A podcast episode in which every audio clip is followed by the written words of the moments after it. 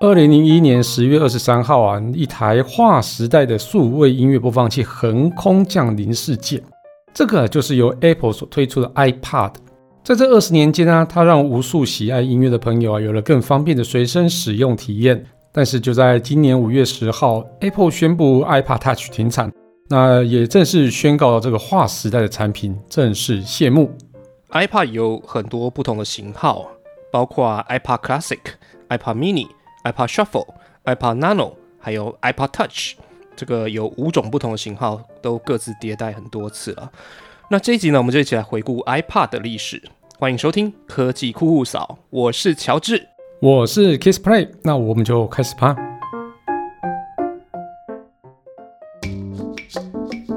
人类因为梦想而伟大，梦想因为科技而实现。科技新知，三 C 潮流。网络世界、虚拟宇宙，全部都在科技酷酷扫。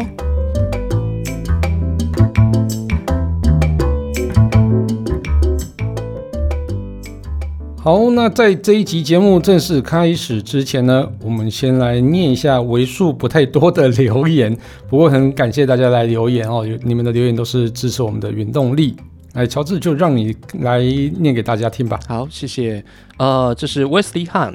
呃，他说，虽然不知道为什么科技酷宅停更，但是 KissPlay 有新的科技电台，一定支持啦。这个第一题就非常感谢你看，那 个第一题就这么辛辣了。为什么科技酷宅停更？为什么科技突然停更哦？我我我，所以我才是回谢谢而已啊。所以为什么科技停酷仔停更哦？没有啊，就是大家时间比较都不拢嘛那，所以我们就先暂停一下，然后等大家时间调好之后呢，那我们再正式开始啊。那而且疫情期间其实要分隔两地去录音，其实也不是那么的方便跟容易啦，对不对？好，那。再来这个留言是老朋友风恋情，他说在讲收购推特那集听完有点感触，觉得果然是你们的节目才会让我接收新资讯跟论点。当然这个话题很多节目都会讨论，但是还是觉得 Kissplay 讲的最好。哎呀，感谢风恋情嘛，对不对？对。对，感谢就是一直支持我有在的节目。那不过风铃锦其实应该算是 podcast 听蛮多的朋友啦，所以我觉得他应该涉猎蛮多节目。所以如果有让他这样青睐的话，我觉得非常的荣幸，也非常感动。感谢风铃锦，欢迎你，嗯，常常来留言。接下来是吴天兵，天是那个廖天丁的天哦。他说 Kissplay 回来了，小。这个不知道怎么念呢？它应该是小锅啦，他是把锅拆成两个字。对对对对，没错，就变成小响耳朵。足球教练是泰德拉索错棚教练。身为被评分方，我只喜欢选项少，好或不好。其他四星以下，很多人默认不好。对呢，因为我觉得只要按赞跟导赞，大家其实就就知道好不好了。对啊，那如果你没有五星的话，大部分四星、三星。就差不多就是同样的。以如果以 podcast 来讲，没有五星就觉得不算不算好。对，对啊但如果以 Netflix 节目，我不太知道。哎，不过他前面讲那个足球教练是泰德拉索错彭教练，这个是什么？这好像是一个 HBO 的吧？哦，对，我记得好像是有一集我们提到，我有提到有一个电视剧是讲运动的，然后那个教练他的工作就是去把球员开除掉，但是我忘我忘记是哪一集了。OK，OK，谢谢他提供这个线索。我觉我觉得这部剧应该也蛮好看的啦，我还没有机会去看。嗯，对，因为 HBO 也需要付钱嘛。对，我因为我只有订 Netflix 而已啊。这个最近有点敏感的，这 个啊不讲。不会啦，不会啦，怎么会敏感？我觉得还好啦。好的，呃，看有台客他说总是想听听 Kissplay 分享新知识哦。谢谢，感谢感谢。那乔治其实也很会讲。我没有了，我就是小白，所以请大家多留言鼓励乔治，这是我们的那个升职单干。你你真的很会正向激励法哎，真的吗？对呀，感谢你哦。难怪有人跟跟我说什么叫我去开一堂课，叫做正念课程，呃，如何激励别人的课程这样子，然后你就把他干掉干到死。对我因为干掉干到死，我就我其实是很负面的人呢。嗯，对啊，我负能量超高的。我以为你只是嘴巴坏啊。没有，我其实负能量超高的，对，所以我其实要到一个临界点之后，我就会开始发作。好了，那希望这个这个节目我们是当做帮你疗愈啦，一定啊，这个我跟乔治做节目，我都 我都觉得诶、非常舒服这样子，尤其是对讲到一些怀旧的话题，就整个停不下来。真的，我我这个人有点怀旧，你们觉得？按照 iPad 哦，对啊，对啊那所以你有用过 iPad 对不对？有，当然有啊。我 iPad 跟我有一种革命情感。其实我进电台的的第一个月我去买的。我那时候因为我在电台我是做音乐嘛，我就觉得说嗯我一定要听很多音乐。那时候立下这样的志向，所以就去新竹的成品去嗯买了一台 iPad Classic，、那个景象我到现在都还记得，一台八十 G 你说。转角那个成品已经收对对对，掉收掉很久了。精品城旁边是的那时候没有精品城，那时候精品城是什么？对就是一个停车场吧。不知道、欸，我忘记了忘了。对反正嗯那个那个是我买的第一个 Apple 产品，嗯，这台我到现在还留着。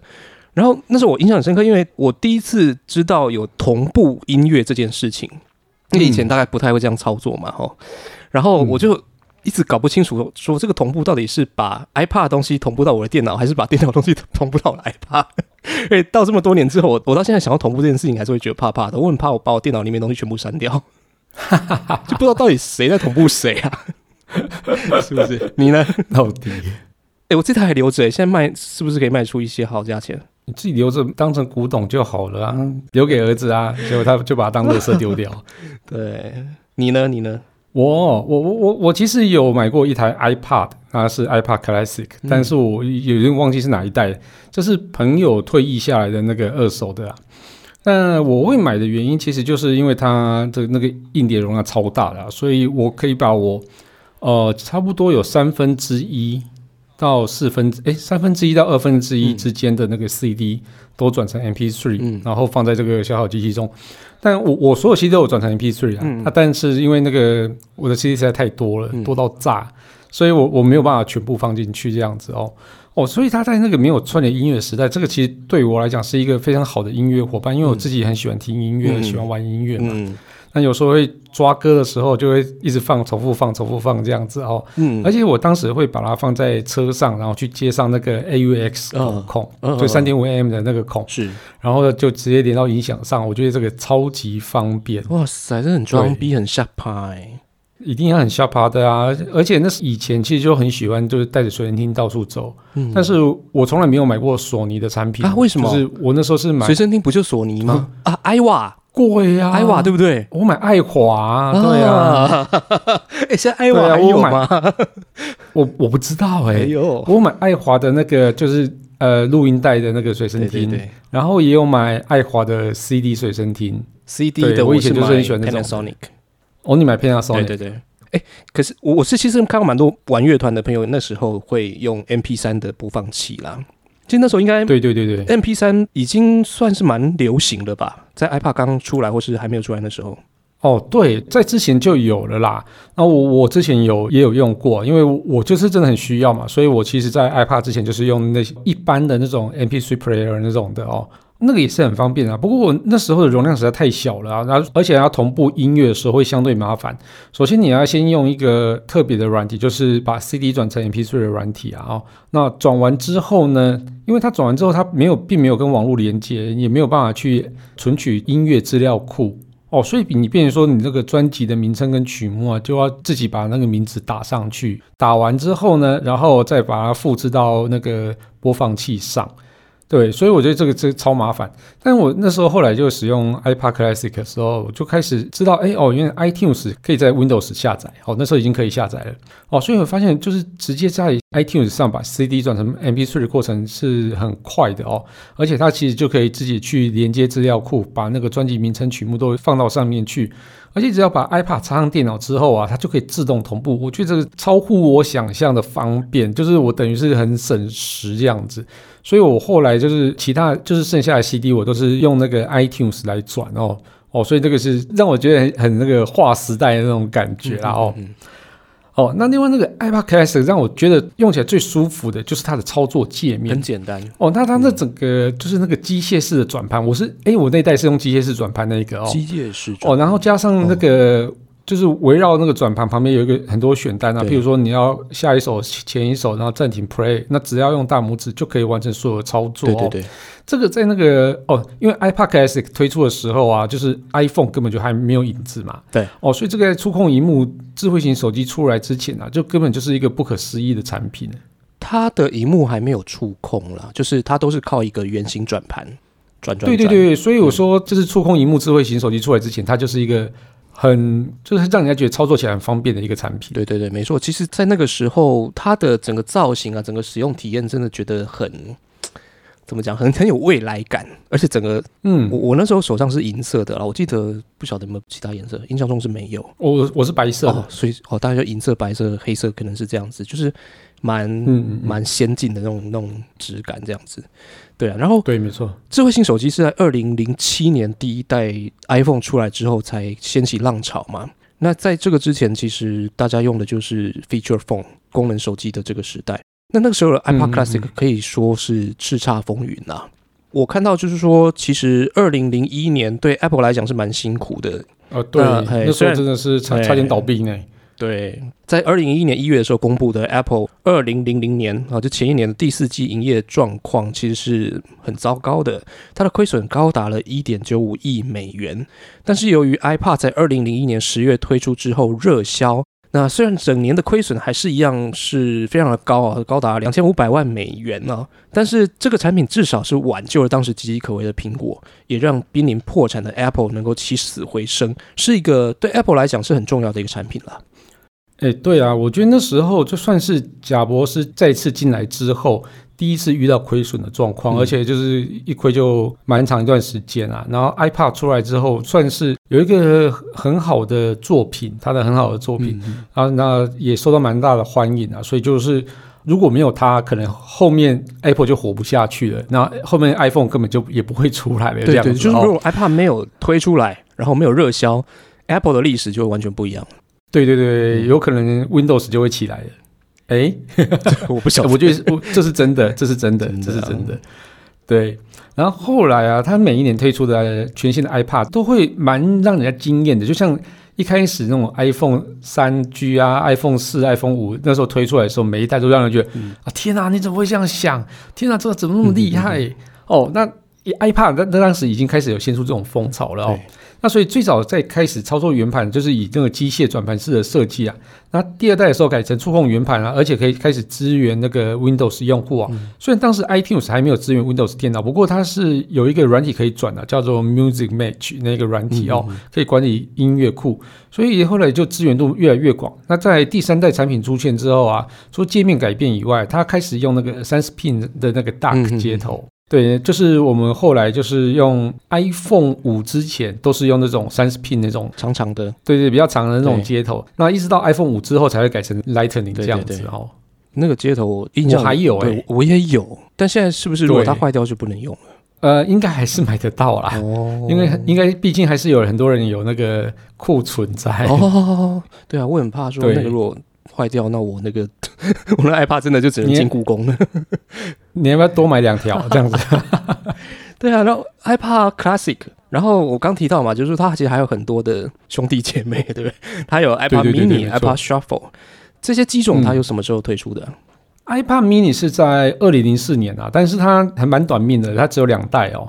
但就是因为在后来二零零五年九月的时候推出那个 iPad Nano，嗯，就是算是取代 iPad mini 这样的产品啊嗯。它除了比那个 iPad mini 更小啊，而且把那个硬碟改成算是有点像 SSD 那种，嗯就是快闪记忆体这样子哦。所以你原本的 iPad Classic，嗯你又在跑步的时候听啊，它其实有时候动不动就会给你跳帧跳帧一下这样子，然后姐姐就会跑出来。为 吗？叫姐叫我姐姐姐不是在跳针的吗？对，好了，所以用跑步的时候跟运动的时候，其实它就不会因为震动啊，所以让音乐跳针哦。然后二零零五年的时候，iPad Shuffle 也推出来了哦，就是跟 iPad Nano 一起推出来的哦。哦，那这是第一次 iPad 产品上没有使用荧幕的产品哦。但因为更小巧了，所以也受到蛮多朋友喜爱。但是那个 iPad Shuffle 推出来的时候，其实我对它有一点印象没有很好。啊？为什么？因为我又回到以前那个我在 iPad Classic 之前用那个小的那种 MP3 player 的那种感觉，对啊，是没有就觉得嗯就没有荧幕嘛，所以我就觉得呃就觉得有有点难用。对，我记得它应该它价位比较低一点，对不对？很低，所以很多人就是把它比在胸口衣服上。对，然后跟 MP3 的使用感觉蛮像。对啊，但其实没有办法快速选曲目这件事情对我来讲很会很困扰啊。对，所以我就我后来就觉得这个东西不适合我。对，可是对运动的人来讲还不错啦，因为运动时候你本来就不会选嘛。它就是放着让它对对对，你就可能歌单就已经确定好之后，拉入歌单之后就可以出去跑步这样子。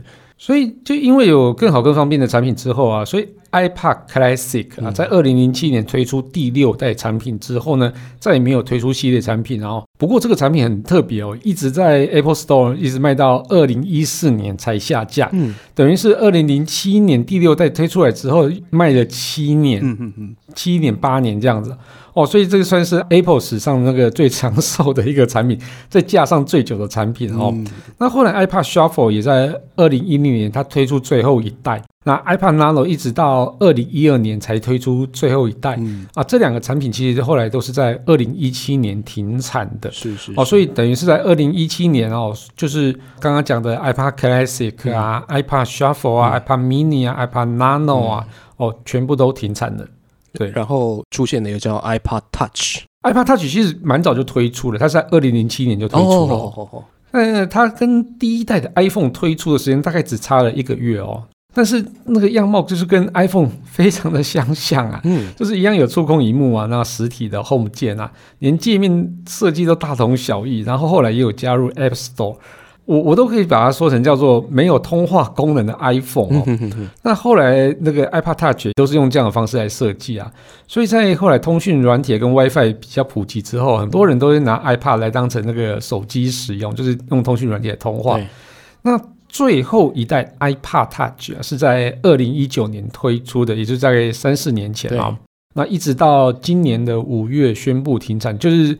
哦，它宣布停产之后，也正式宣布 iPad 所有产品线全部都从 Apple 毕业。其实你说的完全没有错诶，我也有一台 iPad Touch，然后我后来在使用 iPhone 的时候，我就觉得哇靠，这不就是 iPad Touch，然后变成是一个可以。连三 G，那时候三 G 吧，还是应该还没有四 G，对，就是可以连无线网络的 iPod Touch，就是 iPhone，对对对，有这种感觉，对，没错啊，对，就几乎是一模模一样样啊，对对对，尤尤其是那个 App Store 的那个整个整个画面，其实是很像的，对，几乎就是一样的东西了。所以 iPad 这一系列产品，就是说，呃，它陆续的停产，但是事实上，它比较像是一个时代的交替吧，就是说。它嗯，慢慢的走出市场，但是其实它还是融入到了现在新的产品的一些概念里面，对不对？对对，嗯，没错。那像在这个宣布停产的这个新闻里面，有看到就是说，iPad 产品问世已经有二十多年了，那它吸引了全世界希望音乐可以随身相伴的用户。今天把曲库随身携带的这个体验呢，已经融入到苹果整个产品的阵容啊，包括这个 iPhone、Apple Watch、iPad、Mac。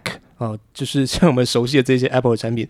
那与此同时呢，通过 Apple Music，用户可以听到好几千万首歌曲，还有呃数以万计的精彩的歌单呢。对，其实真的这样没错，哎，它已经扩大了，对不对？对，就等于是它没有。消失，而且是把精神就是散播到所有的产品线上了。所以，其实，在 iPad 二十年前出现的时候，其实它就已经改变了音乐载具的一个样貌了哦。那所以也算是把 CD 随身听推入了历史啊。这个算是那个横空出现给的致命一击，所以让 CD player 整个夭折这样子。但是那个哦。iPad 的消失啊，是随着智慧型手机的发展，加上串流软体的兴起而消失。我觉得这个会比较像是一个时代的结束，他把精神就传下去。但是 CD 感觉就是被做掉的样子哦。那其实从 iPad Touch 推出之后，我其实我就感觉到 iPad 有点像是 iPhone 的附属产品，就像刚刚乔治讲的，然后呃，或是 WiFi 版的 iPhone 哦，那已经不是单纯用来听音乐的载具啦。那我相信后来很多用 iPad Touch 产品的朋友啊，很多也是用它来听串流音乐居多啦。哦，所以我觉得这个完全就已经 iPad Touch 已经有点背离原本就是纯粹享受音乐的那种方式了。那其实网络改变了蛮多人的娱乐方式啊，除了音乐以外啊，那游戏的网络化也逐渐改变游戏机的样貌啊。那这个其实我们应该会在下一集来去做讨论哦。那 iPad 出现了，其实改变的不是音乐聆听的方式，而是改变全世界消费电子的一个样貌啊。这怎么说呢？我我我前面其实有稍微提到，如果二十年前啊没有出现 iPad，那 Apple 可能就会消失了。对对对，那智慧型手机的热潮，我觉得有可能就会晚几年才开始。那如果它一开始如果没有 iPad，iPhone 可能就不会诞生。嗯，因为 Apple 就已经 可能会消灭嘛，或者是晚几年才会推出来。那 iPhone 怎么样改变智慧型手机的，就手机的样貌？我想这个。我们或许也可能会可以开一集来讲哦。那更重要的是啊，我觉得 iPad 的出现啊，它带来前所未有的使用体验啊。那它的简洁外观跟操作的直觉啊，其实都还蛮影响后来智慧型产品的设计跟想法哦。